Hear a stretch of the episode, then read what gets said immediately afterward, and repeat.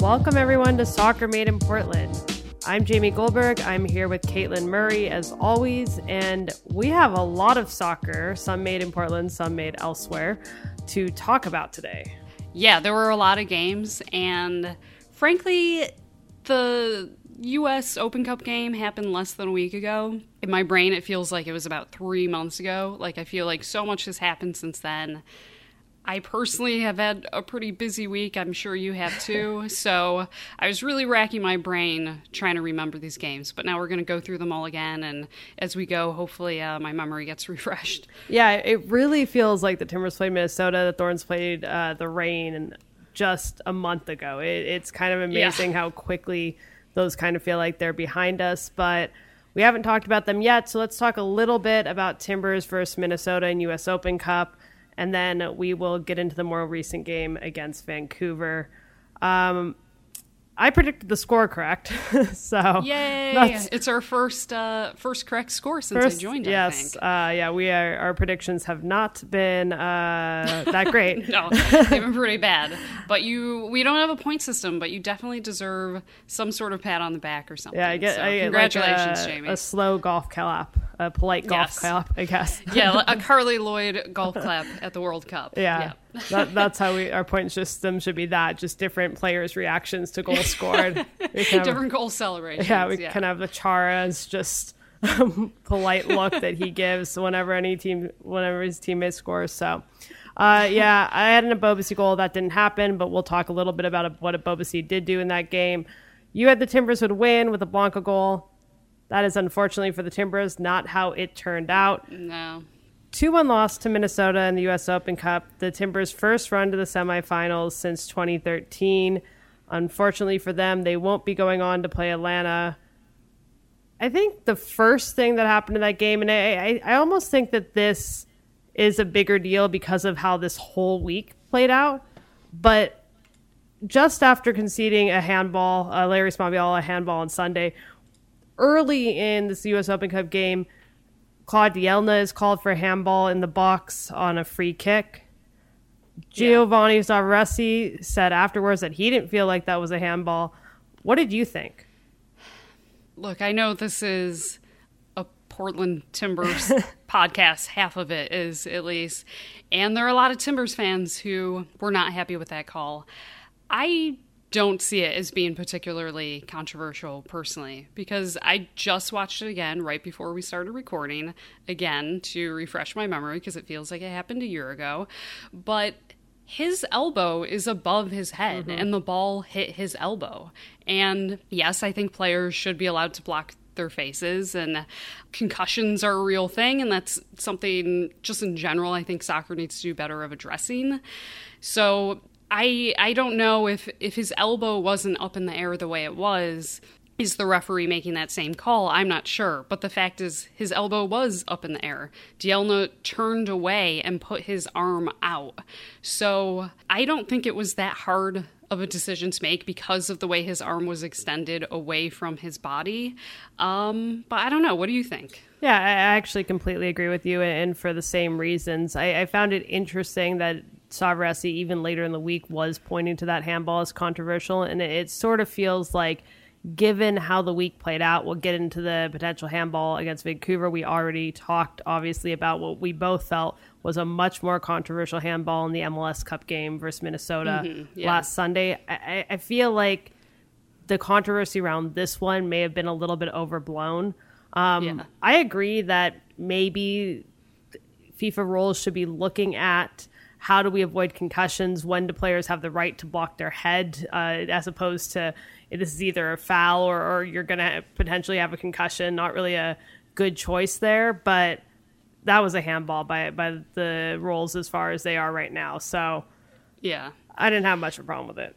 Yeah, and I I, I don't want to see uh, you know the Timbers getting to a point where it's always a referee issue because yeah. I feel like maybe with certain coaches in the past that was more of a narrative after they lost games and I mean, there are other things we can point to in this game. It didn't necessarily all come down to a single moment with Claude Dielna putting his elbow in the air.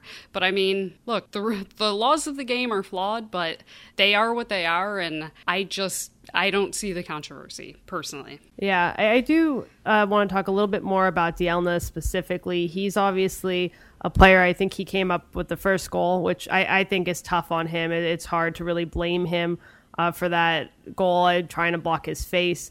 But he is on the second goal, the player that was beat, uh, which led to uh, Mason Toye uh, scoring his first goal. Yeah. How do you feel about how Dielna has sort of done this season, e- even recently, where I feel like we talked about him playing a little bit better, but um, kind of looking at that signing uh, with with hindsight, uh, where do you kind of land? Well, I think the fact that this is even a question, yeah. even being asked, kind of says it all. I mean, I, I was surprised to see Dielna start. He hasn't been what I would describe as very good, certainly not consistent. Um, you know, he's had his moments where he's put in, you know, serviceable, solid performances, but it hasn't been consistent enough to start him and expect that that's what you're going to get. And he did look a bit slow against Minnesota, and I th- I think the Timbers wanted you know at times to play maybe a, a, higher line, and they didn't really have the players to do that. Dielna isn't fast. Um, you know, I don't think across the back line there's a ton of speed in general, and I was surprised that Bill Tuiloma didn't start. And I personally think that Tuiloma is has been better than Dielna. I won't say is, but he has. I think his performances have been more solid, and I think you asked uh, Giovanni Savarese about Tuiloma, and didn't he essentially say that he didn't think Tuiloma was like trying hard enough in practice? What did he say to you? He, he essentially said that based on practice, he, he wasn't seeing what he wanted to see out of Tuiloma at, in those weeks leading up to these games. Obviously, he, yeah. and he acknowledged that uh, Bill was coming back from injury. And so that mm-hmm. could be a factor, less maybe about mentality and more so about not being putting out the effort they need, but potentially because he was coming off an injury. So I'm not sure what led to it, but for whatever reason, in the moment that this game happened, Savarese felt that Dielna was a better choice. I would. You said I. I you didn't want to say Tuiloma is is better than Dielna. I will say Tuiloma okay. is better than Dielna.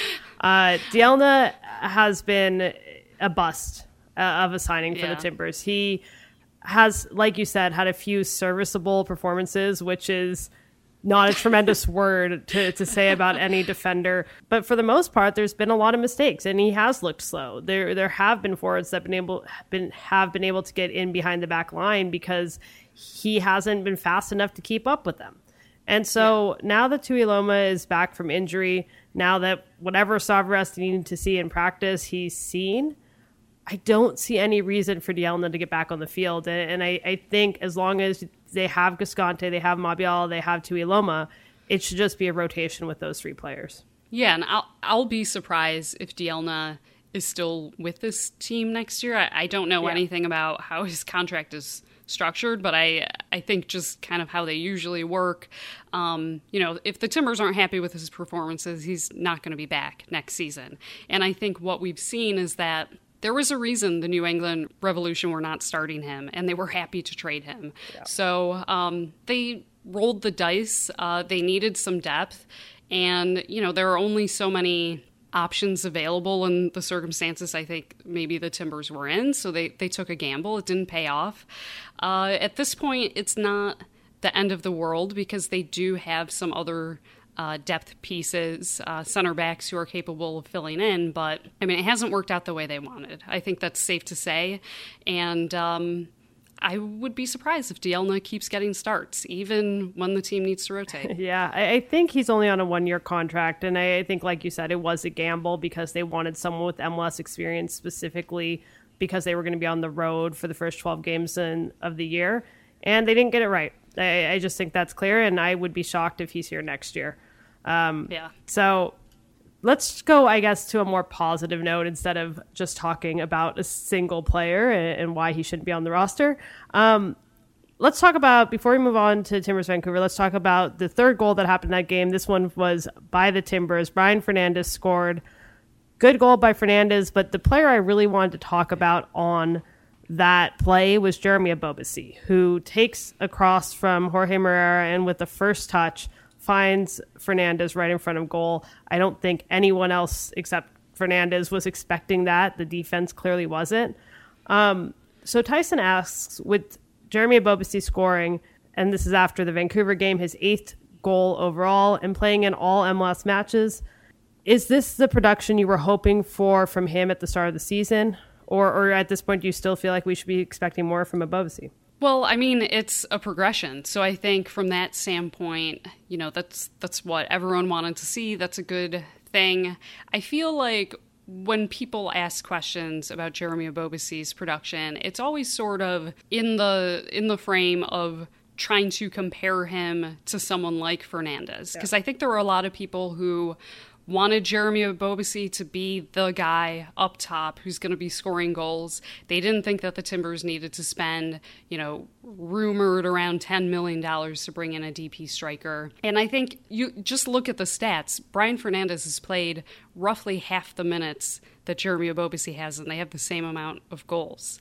And Jeremy Ebobisse has two game winners. That's great. Brian Fernandez has three game winners. I just think there's not really a comparison there. And I kind of, it shows that Jeremy Ebobisse does have room to grow. He can be putting up bigger numbers. But I think the important thing to keep in mind with Jeremy Ebobisse is what has made him so valuable to this team has not really ever been his goal scoring. I mean, that's that's where we want to see the growth. That's where he can definitely add more value. But it's always been the sort of things we uh, like what we saw against Minnesota, where he is someone who has great awareness of the players around him, how to combine and create chances for the players around him. So um, I think Jeremy Ebobisse has looked great this season, and uh, he's taken a step forward and. I've been pleased with his performances, but what do you think? Yeah, I think that he has probably exceeded my expectations. In, in terms of the raw numbers, I, I, think eight goals is good. Given the minutes he played, I don't think it's incredible. But just like you talked about, with his awareness, his intelligence on the field, and, and really his growth throughout the season. Uh, because I think there were games earlier in the year he was struggling to finish. He, he missed some easy uh, shots that, that a good striker should bury. I think that's mm. an area that he's still getting better on.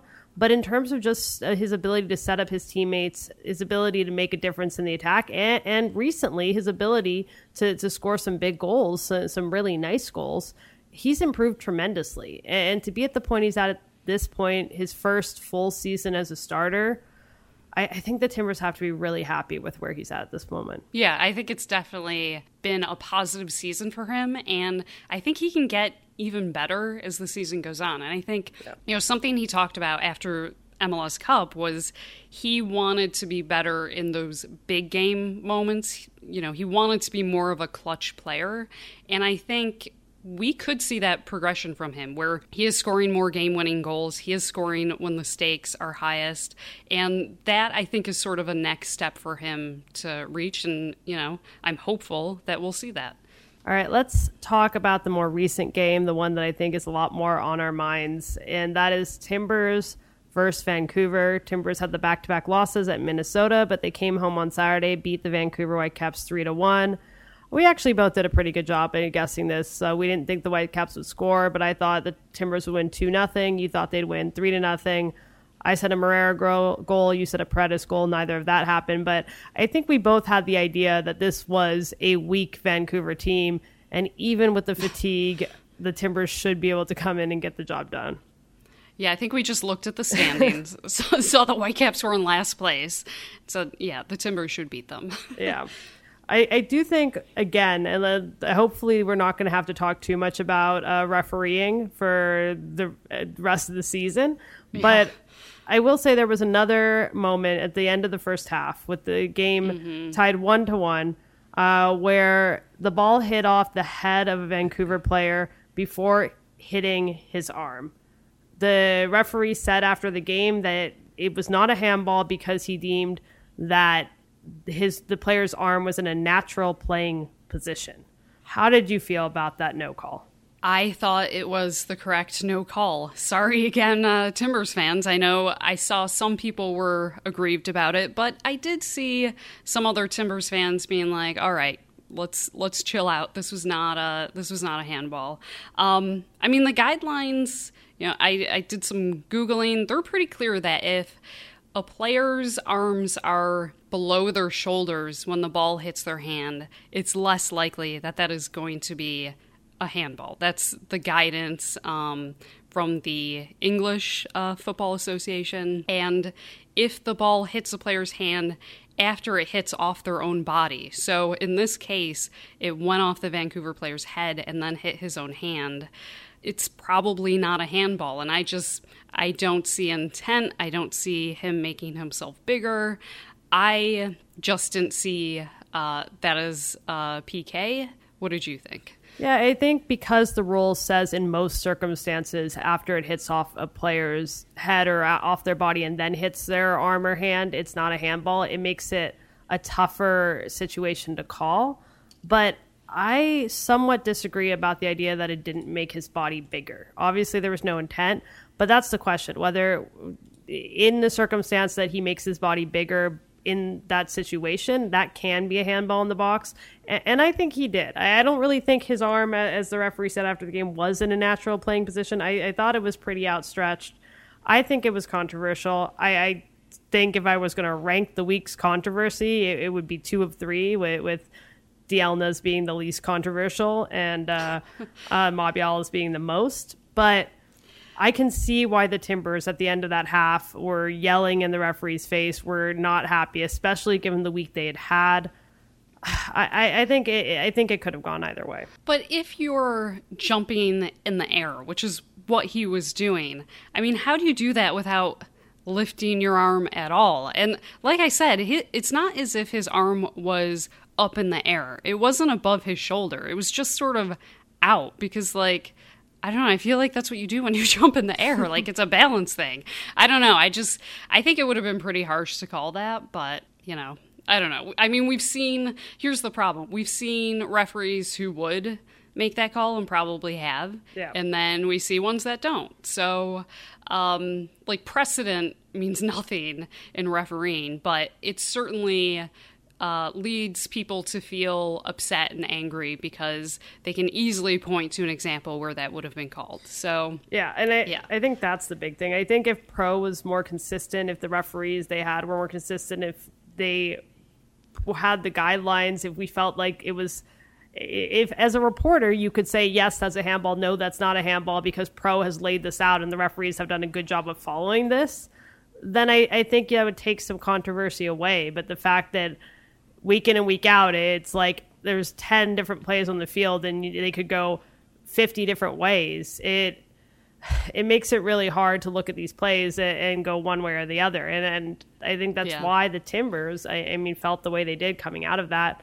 Of course, in this game, uh, it was not a game changing no call as uh, the controversial calls in the other games were. The Timbers still win three to one. I think the other thing we've talked a lot about is how the Timbers would do against a bunkering team, and, Vancouver certainly was more defensive than the teams that than say like the LA Galaxy that the Timbers had recently faced at home. Did this prove to you that the Timbers can manage bunkering teams? Well, I mean, on one hand, I guess you could say yes. I mean, they won three to one. You can't be too negative about that. But at the same time, while I was watching that game, it seemed like a lot of the Timber shots were from distance outside the box. And if you look at the goals they scored, they were less about the Timbers unlocking the Whitecaps defense. And it was more about, you know, a couple amazing shots from distance, one on a counterattack. And up until Jeremy Ebobisse scored that last goal on the counterattack, I kind of thought the Whitecaps might equalize and the game might end up being 2 2. And I mean, I'm not sure that uh, Jordy Reyna's goal for the Whitecaps should have been called offside either. I mean, the angle that was uh, shown on the replay, you know, I just looked it up again, it wasn't super clear. So I think the game was actually closer than the 3 1 scoreline suggests. And I do think the Whitecaps were a really bad team. So I think that the Timbers should take some confidence from this. I mean, having a player like Marvin Loria step up and have the game he had, great to see. Um, there are definitely positive things about that performance, but I don't know if it was sort of the we're going to unlock this defense, we're going to show we can you know create opportunities in different ways i saw a lot of shots from distance i saw counterattacks i i don't know if i saw everything i wanted to see but you know again they won and that is a positive and they should take this win and build on it yeah, I, I, think that obviously it, it, was a little bit different than the Orlando or the Colorado game because the game opened up once the Timbers yeah. found the goals, and, and so it wasn't. Vancouver had to couldn't throw as many numbers into the box towards the end of the game. That I think that's part of the reason the Timbers were able to score the goal they did with Jeremy Ebobisse because Vancouver was mm-hmm. trying to push forward to get the equalizer. And I, yeah. I think that it did take a few moments of brilliance from from from Blanco and Loria being able to take those shots from well outside the box. Those are not high probability shots, but those players are capable of making the most of them. And, and because the Whitecaps are throwing numbers in the box, they had the openings to be able to do that. So I, I think goals change games. I, Diego Valeri was talking to me about this uh, a few weeks ago in terms of facing bunkering teams. He, he, felt it was more about when you get the goal. And obviously, if you get a goal early, that changes the game, that changes what the other team can do. it's yeah, not game states. Yeah, it's not about finding a necessarily a way only to just unlock opposing defenses. It's more about finding a way to put the goal the score line in your favor at an early enough point in the game. So mm-hmm. I think they did that in this match. Uh, I, I, still think bunkering is going to be a solution that teams use against the Timbers. Yeah, I agree. I don't think we saw that teams coming to Providence Park are going to look at this game and say, "Oh, bunkering's not going to work anymore. Yeah. We can't do that." I don't think that's the takeaway from this game. So you mentioned Loria. Let's just talk a little bit about the Timbers depth. Renzo Zambrano also was on the MLS Team of the Week. We've seen, especially on the defense, there's a Dielna side. Even if you take him aside, uh, you you have three center backs that have been pretty consistent for the Timbers. Three outside backs. You have, like I said, Renzo in the midfield that can come in. Loria in, in the attack that can come in. I have a Ebobisse and Fernandez that can both start, or one can be on the bench the Timbers are looking like a pretty deep team right now. Yeah, I agree. I think that, you know, it's been good to see guys like Marvin Loria, Renzo Zambrano, Cristhian Paredes. I mean, these are players that have taken huge steps forward this year, whereas last year they were barely depth. I mean, Paredes, you know, he had more of a run than the other two, um, but they were really sort of second string guys, and you wouldn't be starting them in any circumstances, maybe. Whereas this year, they're real options, and they're coming in and impacting games, and I think that's really positive.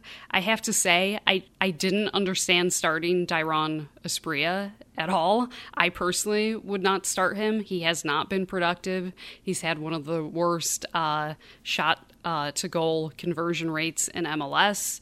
So maybe that's more of a coaching decision than a lack of depth decision. Same with Claude Dielna. Like like I said, I would have started Bill Tuiloma. So it's not as if the depth isn't there. It's just a decision that I didn't agree with of how to use the depth that I didn't think was the best decision. But as far as the players being available, I think the options are there. And I think you know, you have to give credit to Giovanni Savarese and the coaching staff in that.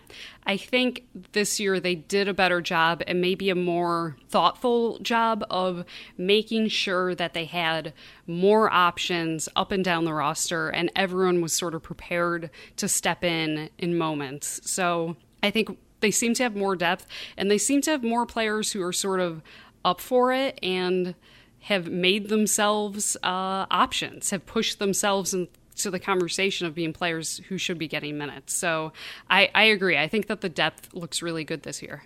Yeah, I think in the past you've had players that the Timbers have signed from T2 and you go back a few years, there was a lot of excitement about a group of players coming out of T2, and, and, then those players just go right back down and uh, they get loaned out to T2. I, I mean, we've seen that a lot with Marco Farfan, obviously.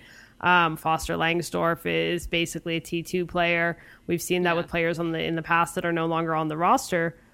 What's different this year is they were able to bring players like Loria and Zambrano, sign them to the first team.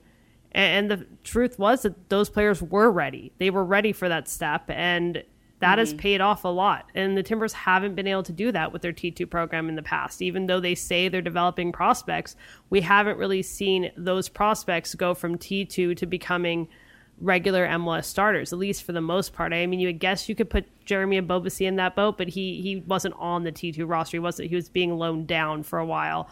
Uh, Loria and Zambrano came to T2, developed in T2, and, and are now performing for the first team. And I think having that option, which is sort of new from from how the team signs players, has put them in a position where they have better depth than I think they've ever had in the past. I agree.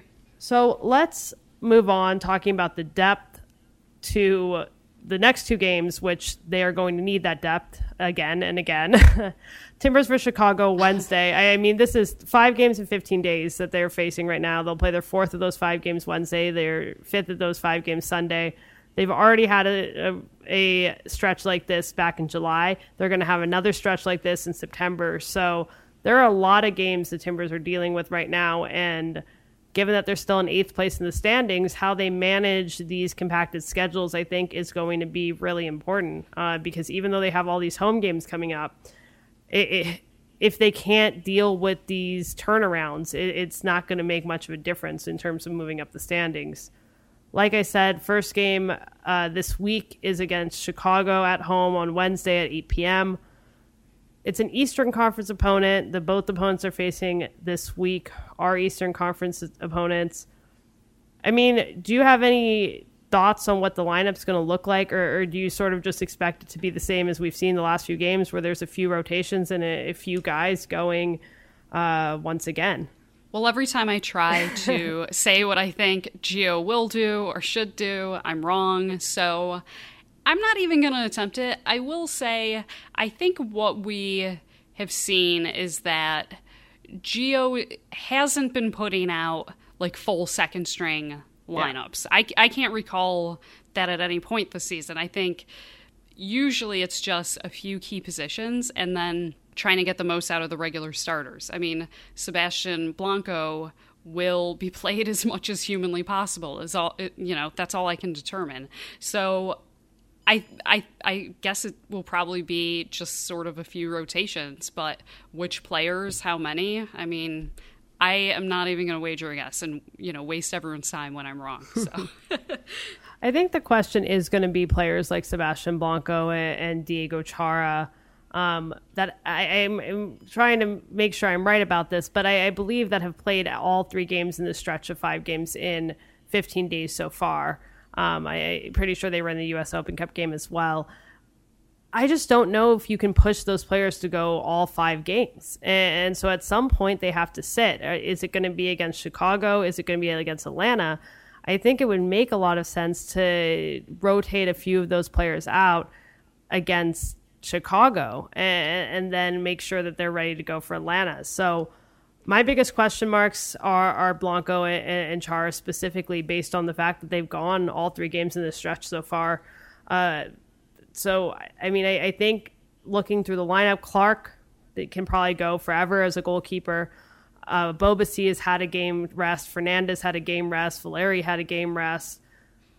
Mabiala had a game rest. I, I think the other rotations he can just sort of base it on how those players have been doing in training and, and what the metrics look like.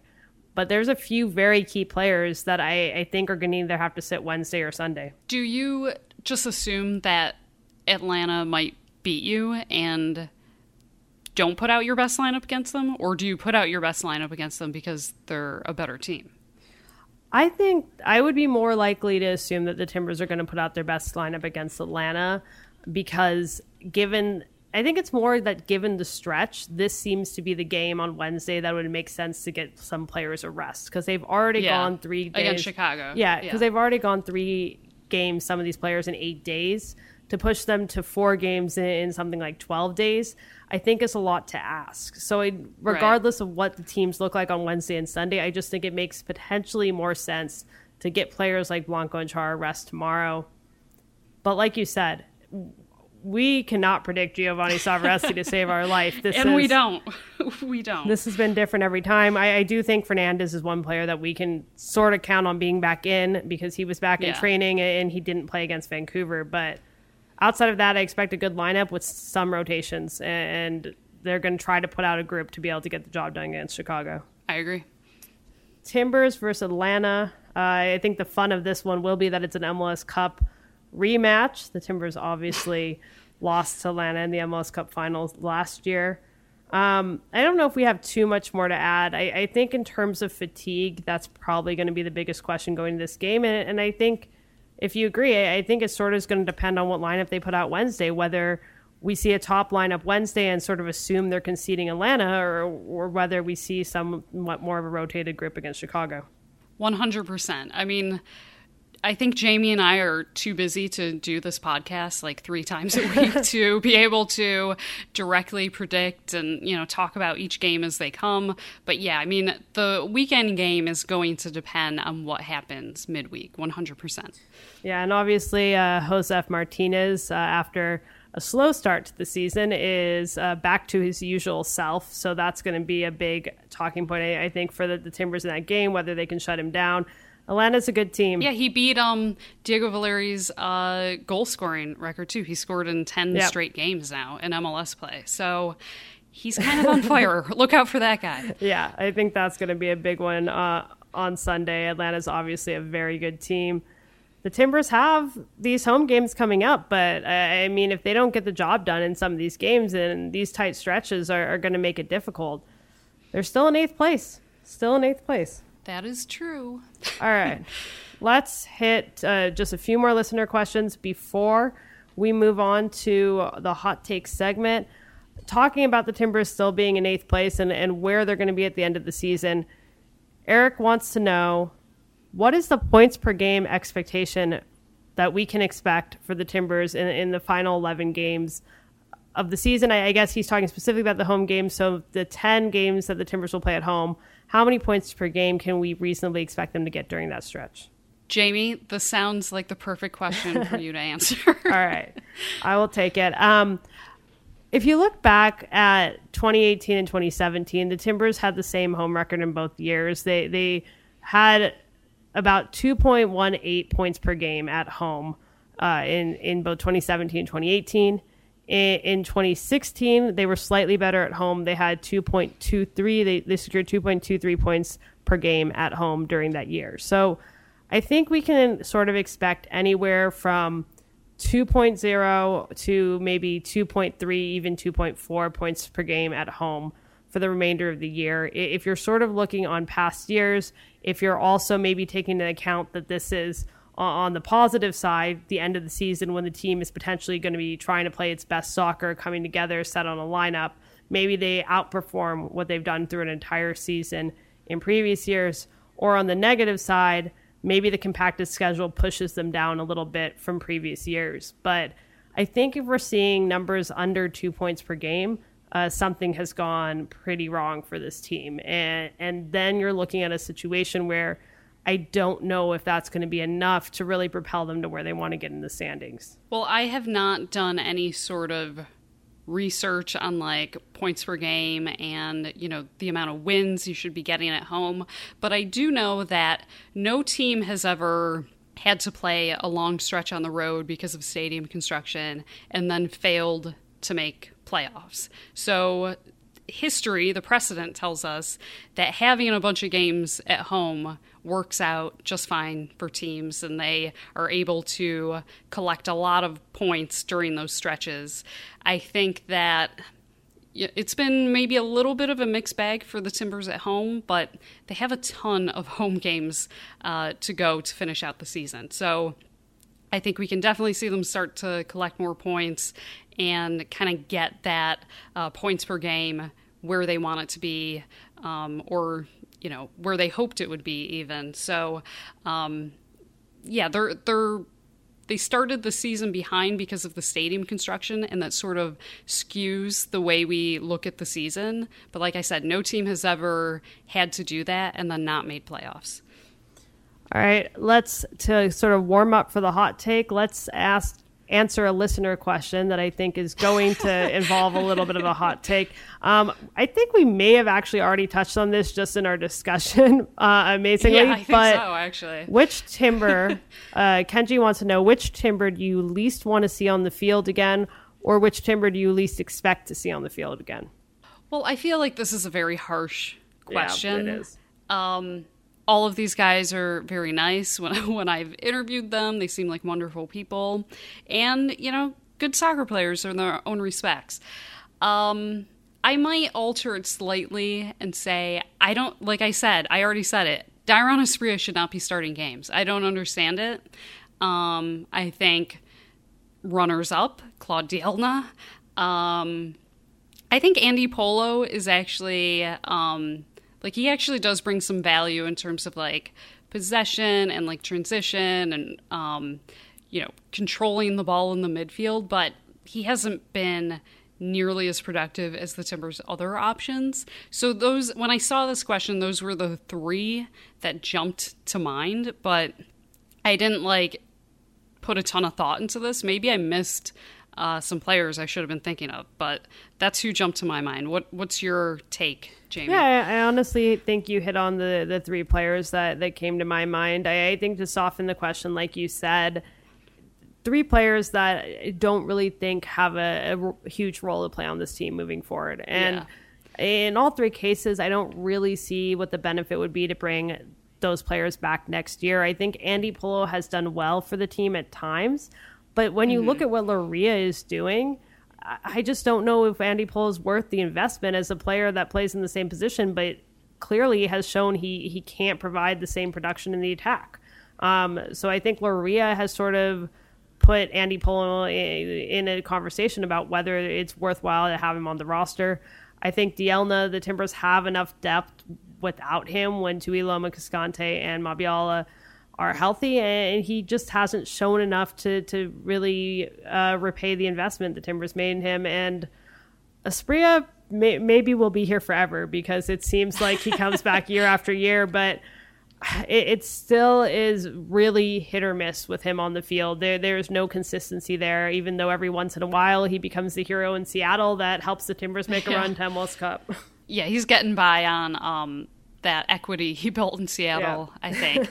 I mean, yeah, he's Mr. November, Mr. Playoffs. I mean, he has managed to score in playoffs, but maybe that's what it is. Maybe just don't play him during the regular season at all, and then playoffs, he's your first option off the bench. yeah, yeah. I mean, T two he seems to do fine, so he can play T two all year, and then uh, in playoffs he can he can be a Yeah. hero, get the playoff MVP every time around. Apparently. all right, let's hit some real hot takes or less hot takes, depending on which way we go. Caitlin, why don't you start us off? Oh, okay. Um, well, there are a lot of things going on in MLS that I do want to talk about. I feel like MLS's policy on political speech needs to be addressed. I thought Mike Petke's firing was an interesting one that I have thoughts on, but you know, I've had a long, busy, and stressful week, so I'm going to go in a different direction for my hot take. And we've kind of touched on this a little bit, but now I'm just going to go for it. In the era of VAR, FIFA, IFAB, the people who make the laws of the game, MLS, whoever, they need to rewrite the rules of soccer as long as VAR is going to be used. Because the way the rules were written and the way they are now being enforced, I think, is just incompatible with each other in, ter- in terms of the way we have all watched the game for years. I mean, on handballs, we're still trying to judge things like intent. That is impossible. Referees are not mind readers. So simplify the rule. You could go uh, all the way in one direction and say as long as the ball hits someone's hand that's an automatic penalty if it happens in the box. I think that would be pretty harsh so maybe instead they can have some specific rules about here's where your hand can be in relation to your body where it's not going to be a handball. Here's uh, where it can't be. Here's a situation where you can protect your head and put your hand in front of your face or whatever. Change the rules make it really clear. I think you know, handballs have been uh, a hot topic in Timbers world, but I actually think the biggest problem has been offside calls. We're seeing goals overturned because someone leaned the wrong way at, for a split second. During the World Cup, there was a goal that was called back because a player who wasn't even facing goal, her trailing leg was kicked up behind her. And they used that to say that she was offside. She was gaining no advantage on the play. It was stupid that it was overturned. And it was infuriating because that was a goal that should have counted. And I think if we have VAR and we're going to be, you know, nitpicking and splitting hairs, then just change the rule. Make sure there's daylight in between on an offside call. Change the rule in some way so we're not, you know, talking about which way players are leaning or if the, the weight is on their right foot or their left foot. I just think it's silly and it makes the game less fun and we have to sit around and, you know, wait for uh, VAR to be checked. Players aren't even celebrating goals full heartedly because they think it might be called back. So why waste time celebrating? Uh, I just think it needs to be changed. And I mean, at the Women's World Cup, I think we saw the effects of VAR in that they were using VAR to very harshly make goalkeepers stay on the line until the moment a ball is kicked, even when they were off by like an inch or two in some of these instances. And I think we saw that's what VAR does. You have access to the technology to make sure everything is exactly right. So that's what you do. And I sat in a press conference in Paris that was super boring where FIFA defended VAR and the referees, and they said that the referees were using VAR correctly. And I think a lot of fans watching didn't feel that way. It didn't feel like it was being used correctly. So if VAR is the way of soccer in the future, which I think it is, I think they just need to change the rules to address that because I just think that VAR has made certain norms no longer norms in soccer. Yeah, uh, I I would agree with that. Um, overall. I think it's tough in any sport. You see that in baseball too. Not not to bring up your favorite sport. Um, you see that too, where it's. I mean, for years it was almost accepted that a player can sort of drag their foot across the bag, uh, going from second to first on a double play or something like that. Or there there was an element of yeah, close enough. That once you put in video review, there's no such thing as that anymore. Um, and maybe yeah. in baseball, that's right. Maybe there shouldn't be a close enough. That's really not the rule. But in soccer, there are clear instances where you pointed out where it isn't giving the team an advantage. And it is just silly that VAR is being used that way. I, I definitely agree with the goalkeeper situation at the World Cup. Uh, that's just insane because it basically gives the goalkeeper absolutely no chance at trying to block that shot. Uh, but the offsides, I, I, think, is another big one. So I agree with you. As the game evol- evolves eh, in every sport, I, I think the rules need to be rewritten to accommodate the use of video in sports. Yeah, I feel like maybe I came out a little hot on that take. I don't know. I feel like I got riled up. But even though I, am not a fan of VAR or VAR, you know, however you want to say it, I don't think that it has to be something that people hate and something I'm against. I just think that the implementation, I haven't been thrilled with it. I think it can be addressed. I think it may involve having to change some of the actual laws of soccer, but we'll see. I don't know. It I mean, VAR isn't going away anytime soon. So, I would just like to see the fun and the spirit of the game not be changed by VAR. And unfortunately, I think in some cases, not all, but in some cases that has happened. So anyway, I I feel like my rant was a little long. so why don't you uh, give your take, Jamie? Yeah, I think um, I, I, was going to talk more about refereeing too, but I think that's getting a little tired uh, as the only thing to talk about. Uh, it feels yeah. like, especially with the game. So I, I will uh, address, um, as you mentioned earlier the sort of political signage that MLS has banned. Um, and that has obviously been a controversy this year. Uh, specifically, they've banned the Iron Front symbol. Uh, fans have pushed back against that. They've brought, uh, they've worn that on their shirt, which is still allowed, but you can't have signs of it. They, they've tried to push back. You've seen that symbol on signs in stadiums. You saw an Atlanta fan get kicked out this weekend and banned for multiple games for bringing that type of signage to, to the game. I, am not going to go as hot as I, I, guess I could go on this, but what I'm going to say is that if MLS is going to have a policy to to ensure, and I think the intent behind the policy is to ensure that everyone feels like they're in a safe, secure, and friendly environment when they're watching a soccer game, that they're not necessarily uh, in an environment that makes them feel uncomfortable. I get that element of it, but to add in political as, as just a singular word in, in, saying what cannot be displayed at games is completely arbitrary. I, I mean, there are so many examples right now uh, of things that would fit into the realm of political if MLS wanted it to that are allowed at games right now. Fans are allowed to bring in a sign that says we're against racism, we're against fascism, and, and that's fine. But at the same time, the iron front symbol becomes political. Um, there's it's inherently political when you are having things like um, supporting L- the LGBT community or, or having uniforms that are, uh, you know, similar to army attire or singing yeah, the national military yeah, days, military yeah. days, singing the national anthem. I, I, mean, these things have all become politicized in, in our country, and so to use that term to define a narrow set of items without making it clear what that set should be um, and, and, sort of making an arbitrary decision, I, I, don't think it's the right way to go about it. I, I think you're also seeing, because of how broad that term, those terms are, you're seeing from stadium to stadium fans being told they have to get rid of certain signs, they have to get rid of what they're wearing, things like that, that in other stadiums are considered completely fine. So, I think MLS, I whatever intent they want to have, I, I, don't think they've achieved the exact intent they wanted, and, and, I do think they have to take a close look at how they're defining some of these terms and, and determining what fans can do, because it's. I don't think it even makes sense to fans at this point what political encompasses, and from stadium to stadium, you're seeing different fans get in trouble for different things.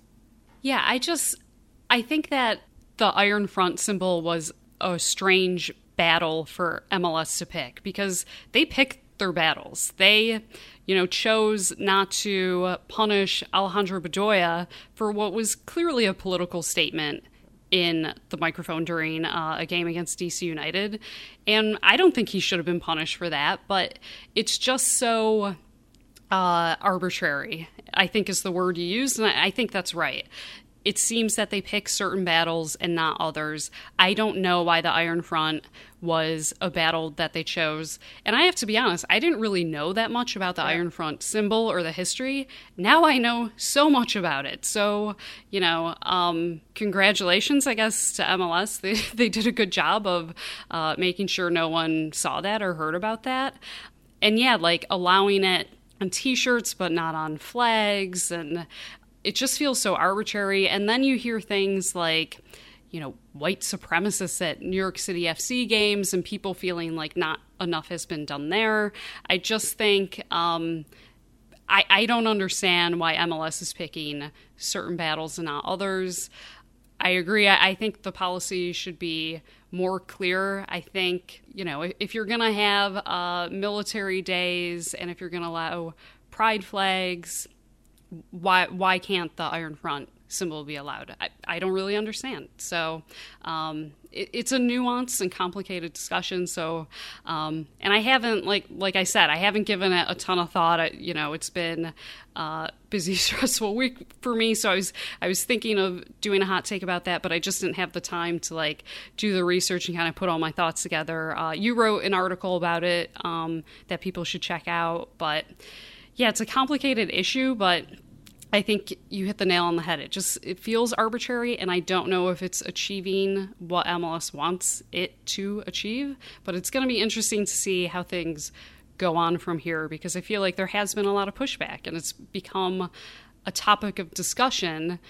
Whereas I think MLS created this policy so it wouldn't become yeah. a topic of discussion. Yeah, I mean, the, you saw the MLS Players Union um, you know, coming out and, and supporting fans and, and, saying that MLS should change the policy. So I, I, don't think we're done talking about this subject. Um, and, and, I think, like you said, there are more in depth, more nuanced ways we could approach it. Um, but clearly, it, it, it is a big topic in MLS right now. And like you said, the league has sort of chosen uh, a battle to fight here that um, seems a bit arbitrary. Looking ahead to the Thorns, uh, let's talk a little bit about them. I, I want to talk very briefly about the Thorns versus Rain game because I think that a number of the things that sort of fell into the, that game, there was a lot of similar issues that I, I think came up in in uh, Thorns versus North Carolina uh, over the weekend, and so mm-hmm. um, Thorns lose one nothing at C- at Tacoma, not Seattle. I'm going to call them Seattle forever. Um, we both thought the Thorns would win. I thought a 2 1 win with a Horan goal. You thought a 1 0 win with a red card. Those did not pan out. Uh, Rosie White scores after sort of a cross bounces into the box. The Thorns aren't able to clear it.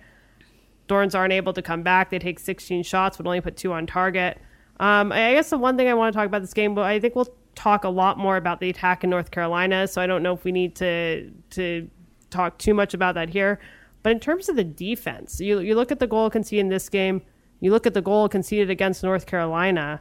How concerned are you with the Thorns defense right now? Yeah, I thought that the defensive performances were not great. Um, I think I said to you after one of the goals, I, I, think I said yikes or something, uh, that defense. Um, I do think it is concerning. I guess what I would say is that and I've talked about this before on this podcast, I think that the Thorns have been here before yeah. in terms of putting in bad defensive performances, making mistakes, and us feeling sort of worried about it, and then they sort of figure it out. And it seems like maybe it's sort of a, a chemistry sort of repetition issue or so I mean I don't know how to diagnose it because it is it has sort of been a thing that we've seen over and over again with the thorns, and typically they sort of figure it out. So, from that standpoint, it's hard to sort of diagnose and say, oh, it's specifically this. This is what the thorns need to do. But I don't know. What do you think, Jamie? Yeah, I think you look at the goal they conceded uh, against Seattle, you look at North Carolina. They, they did a poor job on both occasions at sort of clearing across out of the box. You look at the goal they conceded against Sky Blue. They let a cross go straight through the box without clearing it.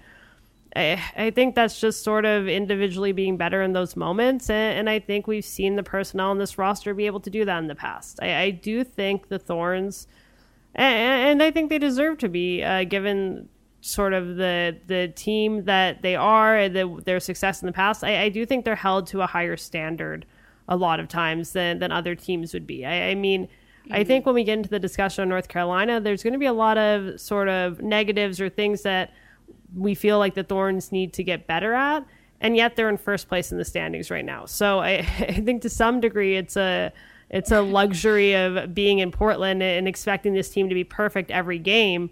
Um, that when they're not, it, it, becomes maybe a little bit worse than it would be for most teams when you're talking about it. But yeah, I, I think they've conceded some bad goals recently, and they have to be better.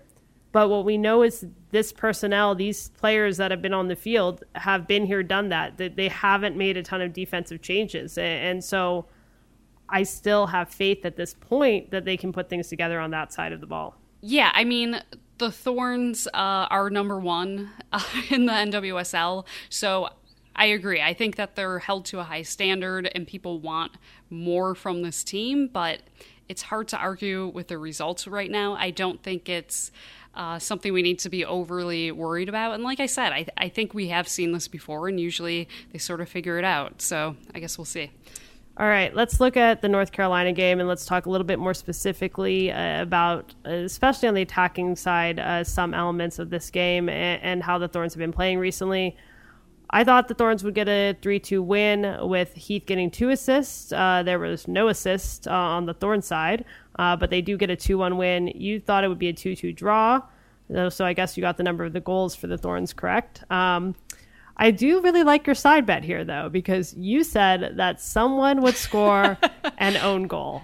And own goal was the yes, star of that game. own goal had a brace. Own goal was, uh, yeah, was player of the game. Um, I think that prediction was good enough. That's like a Fernando Adi grabbing Yeah. the chainsaw celebration or something. Because that was that was sort of a weird side bet, I guess. I feel pretty good Yeah. about getting that. So yeah, I think it deserves the chainsaw. yeah, something like that. We got to come up with our ranking system. But um, yeah, no, I, I, I think that was a good side bet. I, I would not have predicted the game to play out like this, but it did. Um, uh, let's get into the game first. Uh, then we can talk a little about the attendance. But like we mentioned, the Thorns conceded an early goal. We sort of touched on that after um, letting a cross kind of bounce around the box.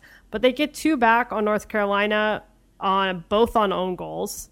it's just sort of crazy how this game played out. Let's talk a little bit about the game. Even though they, they win, and this is where I get into saying they're in first place, they won. There's a lot to be positive about, but let's get into the nuances. And they're going to be held to a little bit higher standards because they're the Thorns. And I, I think that played out with the questions we got from listeners. So Michael wants to know no Thorn has scored from the run of play in the last uh, roughly 330 minutes. How worried should we be the, about this team's inability to create and finish scoring chances? Yeah, I mean, I don't know if the issue is creating scoring chances. Um, and, you know, if we look back to the game that the Thorns lost, uh, they took 16 shots. Their finishing wasn't very good. And I think finishing is one of those things that, you know, the finishing yips happen and you can't really figure out why.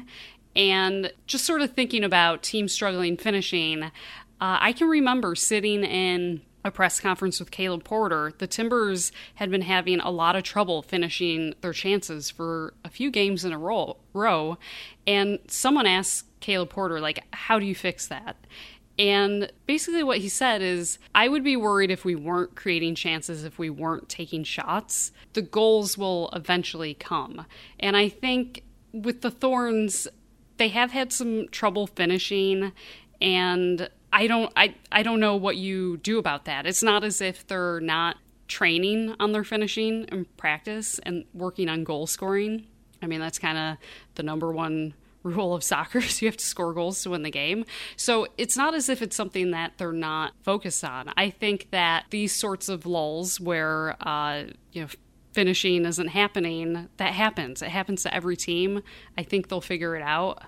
Um, I'm, that's probably not a satisfying answer. I'm sure you know Michael was looking for very spe- specific diagnosis, and here's what they should do. But I think sometimes that's just what happens, and I think we, you know, Jamie, you and I have covered these teams long enough to see that that is the case sometimes, where they're just not scoring goals, they're not finishing. You can't really figure out why, and then they just start scoring goals again. Yeah. So I don't know, but what do you think? Yeah, I mean, look at this team. Four games ago, scored five goals on Houston, and to be fair, I think Houston has the worst defense in the league.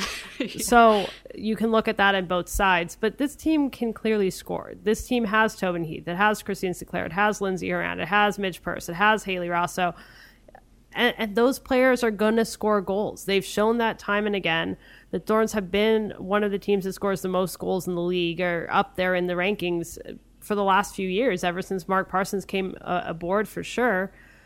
And so I'm not that concerned. I, I do think that having the national team players away has made a difference. I mean, the U.S. national team players in particular are just coming back in for good. They they came in for a minute and then they left for Sky Blue and then they came back again. I think with more consistency, that finishing will come. And I obviously it came against Houston, but but I think it'll come against better defenses. So I'm not that worried about what the Thorns are going to look like as an attacking team in the next four, five, six games. I Yeah. I, I I think that will get better, and I, I think if it is hasn't, that will be something we need to talk about more. What what I think I'm a little bit more concerned about is sort of what Jason asked us, which is he said the Thorns seemed to step slow at every position in the game and were dominating the midfield. And so the question is, what do you see from that game that gave any indication that the Thorns can win next time they play North Carolina? And I, I think that's the question because we're talking about a team that's competing for first place in the league, and North Carolina is a team that's going to be competing for first place in the league.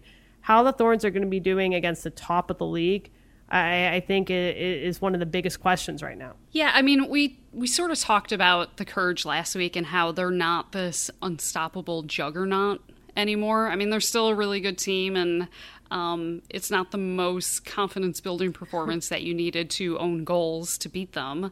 But I don't think the Courage are as good as they were last season. And, you know, I mentioned this before. Mark Parsons said that the Thorns can't worry about trying to beat one team in the league. The Thorns have to be the best Thorns they can be. And I personally think that's the right approach. And I think especially because the Courage haven't looked, you know, quite as dominant as they have been in the past, I think as long as the Thorns continue to get better, then they don't need to worry about North Carolina.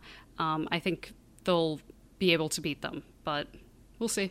Yeah, I think that I, I, think there was nothing from this game that that made you say, "Look, the Thorns have figured North Carolina out." Obviously, they won. That's yeah. a nice little confidence boost for them. But North Carolina definitely contributed to the Thorns winning that game with, with the with two really poor own goals that they scored. Um, the, those were those ranked up there as some of the worst own goals I've seen uh, in the NWSL. Um, although there has been a few, but I I, I think the other element is that the Thorns didn't start their best lineup in this game. And, and so if you want mm-hmm. if you want an idea of what Thorns are going to look like against the Courage towards the end of the season, on both sides, I mean Jessica McDonald was on the bench for the Courage as well. McCall Zerboni was on the bench. There was a few players on, on both sides that weren't in the game that I think would be in the game if this was a semifinal or final or maybe the a game closer to the end of the season. And, I think that could make a difference. I, I, think Gabby Seiler has really uh, stepped up in the midfield. I, I, think she's been able to claim that starting role. And she could be sort of an X factor that the Thorns didn't have last year when they play North Carolina again. She was on the bench for this game. I think that Hayley Raso and, and Midge Purce uh, have yeah. both been very good in the attack. I think Hayley Raso has looked incredibly dynamic and really frustrated defenses since she came back.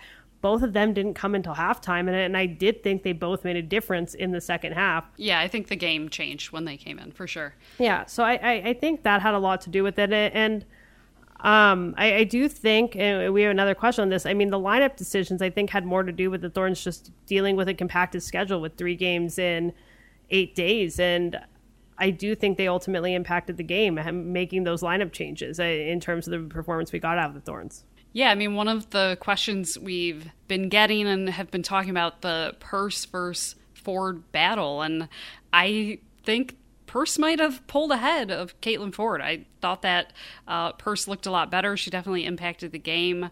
Um, her and Raso coming in, I think, just changed the dynamic of the whole game. It felt like the Thorns were on the front foot and they were in control more than they had been um, for the first half. So I think, uh, yeah, I, I, think that it'll be interesting to see. Um, maybe when these next team next time these two teams play and, and there's a bit more they're a bit more settled on both sides. You can't really blame the fact the national team players are coming back in, and, and, maybe we see full strength lineups from each side that might give us a better sense. Uh, but I, I, think for a lot of reasons, the lineup, uh, the fact that the players are still integrating, the fact that Thorns were playing on short rest, it, I didn't take anything, like I said, away from this game that makes me think the Thorns can necessarily beat the Courage in a big game. But I didn't take away from this game that that's for sure not going to happen either. So we yeah. will see. I, I, do think before we finish our uh, talk on this game, the one thing I do want to at least touch on before we move on to predictions is the crowd. Um, mm. 25,218 fans. That sets a record for the NWSL for single game attendance. It is the second most uh, well attended women's club game in the United States, uh, standalone women's club game in the United States ever. Uh, the inaugural game of the WUSA is the only game that drew more in, in 2001. What did you were you even surprised? What did what did you think to see that crowd out there? Of course I'm not yeah. surprised. I mean, I live here in Portland. I've written articles for the New York Times and the Guardian about the Portland Thorns' incredible support here in the city. I mean, this is one of the reasons that Portland is awesome and why I love living here. So no, I'm not surprised. It's I guess that's sort of what makes it so awesome is that I wasn't surprised. You sort of expected. it. It's like as soon as they added to the stadium, it's like, okay, well, now the Thorns are going to be able to sell this many more seats and they're going to be able to set a new record. Yeah, I, I, I, definitely assumed the the minute that the stadium opened that the Thorns would be setting the record sometime this year. I think what's been impressive has been some of the other crowds we've seen across the league. I, I think the Thorns are expected, yeah. I, and I, they are averaging over nineteen thousand this year, which is a little bit higher than than usual. So I, think that's nice for them. But some of the other crowds we've seen, games like Sky Blue selling out. Um, mm-hmm. That's where I think it's, uh, even though it's fewer fans coming to the games, I, I almost think that's where it's more important for the league to see some of the lower end teams getting those kind of numbers. Yeah, Chicago Red yeah. Stars had 17,000 at, a, is it Toyota Park? Toyota Field? I think yeah. it's Toyota Park. It's 17,000 people, which I mean, is huge for the Red Stars. The Red Stars have been around for two iterations of women's soccer leagues, and that's the biggest crowd they've ever had. So, I mean, it's a really positive sign, and we love the support that the Thorns have, but I think everyone here in Portland wants to see that in other cities sort of spreading around as well. So I expect another big crowd next weekend. I don't know if they're going to sell it again, but I, I, I, would expect the Thorns to draw another big crowd when they play Washington on Saturday at 7.30 p.m. Um, Washington had a really strong start to the year, but has dropped to seventh place in the standings. They do have some pretty good players. Mal Pugh, who I think was dealing with a hip injury. She, I don't think she played in Washington's last game, um, but she's on the roster. Rose Lavelle is obviously on that team, uh, so there's some talent there. But I, I, I, think this is a game that the Thorns potentially could, uh, you know, show us that they can get back to their attacking ways. Yeah, I, mean, I have to say, uh, so during the World Cup when I was in France, I was kind of following along with the NWSL, just kind of based on looking at the standings and highlights. And I I was shocked in France when I looked at the standings and like the spirit were not at the bottom of the league. That totally took me by surprise. And I guess now we're into this second phase of the season where everyone has all their best players and the spirit have sort of dropped like a pebble. so uh, it seems that the spirit maybe thrived playing against teams that didn't have their best players and they haven't been doing quite as well uh, since the World Cup has ended. And yeah, I mean, I think that the Thorns are a better team than the Spirit. I just think player for player, this is a game that the Thorns should win. Um, you know, at home, uh, good opportunity for three points here. Yeah, and I, I, think you know we talked about the fact that we're we're not too concerned about this attack or this defense. They're they're going to put it together, but they, they, there's what seven games left in the season at this point they have to start putting it together. We have to start seeing them reach that, heading in that direction, the peak they want to be towards the end of the year. And like you said, I, I think this is a good opportunity for them to do that. For sure. All right, before we go, let's hit our predictions. Uh, once again, we have uh, multiple games to predict uh, with the Timbers playing a midweek game. So let's start there. Timbers versus Chicago. That is Wednesday night. What do you have? So I have the Timbers winning two to zero, and my side bet is I think that a ball is going to hit a Timbers player's hand and it is not going to be called as a penalty in the box. That would be getting specific, but yeah, that would be a good like, one. The history re- repeats itself, and we've had a lot of non-handball situations, so I think it's going to happen again. Well, I'm going to go with a three to one win, and I had a different side bet on here, but thinking about the lineup and what it's going to be. Um, I'm going to go with the Paredes goal. Mm. Nice. Yeah, we'll see. Somewhat higher level of difficulty than what I've been going with, so we'll see. I think anything that's like player dependent, and we're dealing with Giovanni Savarese, who could start anyone. You're always sort of rolling the dice on who's going to play. Well, so, yeah, yeah. Up up until a few players, I think there's a few that are just lowest right. level difficulty, but we will see. Uh, yeah, Steve Clark makes a save. That's my side that yeah, that would be a great one, especially if it didn't happen. Maybe I'll do that one week. Yeah. yeah, we'll see. All right, Thorns versus Washington. What do you have? So I have the Thorns winning. I don't know why I have the score line. I'm going to say one to zero, maybe a little tight. Uh, and Midge Purce is going to score the goal. All right, I don't think it's going to be that tight. I, I'm going to predict a two to zero win, and I think Hayley Raso has looked really good. So I'm going to predict that she scores a goal here. Okay. And the final game of the weekend will be the rematch of MLS Cup last year, Timbers versus Atlanta. So I have a 2 2 draw. I think uh, they're going to split the points. And I'm going to say that Josef Martinez, who has been on fire, as we discussed, is going to get a brace. Well, I'm going to be a, a, total homer on this one. And, and, I think part of this is because I, I do think the Timbers are going to start picking up points at home. Um, and so I'm really leaning on that. But Atlanta is a very good team, so it could go totally against what I predict. I'm going to predict a 3 2 win. This is going to be an exciting game. And maybe Martinez will have a brace, but I'm going to predict that Fernandez will have a brace for the Timbers. Mm. So. Well, someone's getting a Someone brace, has so to get a going to be exciting. yeah. It's going to be a really exciting game. I, I recommend everyone show up for that one based on based on our great predictions. Our predictions, which always turn out to be Yes. right. I mean, it, we're basically Nostradamus over here. So, All right. Well, let's uh, before we go, let's talk about people that are actually good at predicting things, and that's our fantasy update. Uh, in our head-to-head league, uh, we have Sloppy, Sloppy, Sloppy in third place. That's Steve. We have the Perpendiculars. That's Roy in second place, and we have Mark, uh, as always, the one who provides these standings for us and runs the league. That's Flicking Portland and PTSC. In our open league, uh, we have um, United. That's David in third place. We have Luke score more goals. That's Robert in second place. And Portland Tobin FC. That's B is still in first place. Uh, Jamie B. Goldberg FC is in seventh place. So uh, uh, here's to just got to check on that yeah. one. Here's yeah. to hoping uh, whoever has that team can can move up the standings really quickly. Um, they might want to put some Timbers on the roster this week since there's Where's the Caitlin Murray FC? Yeah. I'm I'm offended. well maybe Well, I did I did join the podcast after the league started. But Yeah, may- maybe that person's in 47th place. You you, you don't know. They're just not Last place, They're just not doing it as well.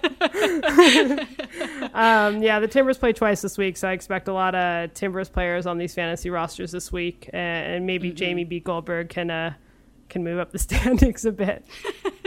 We're pulling for we you. are.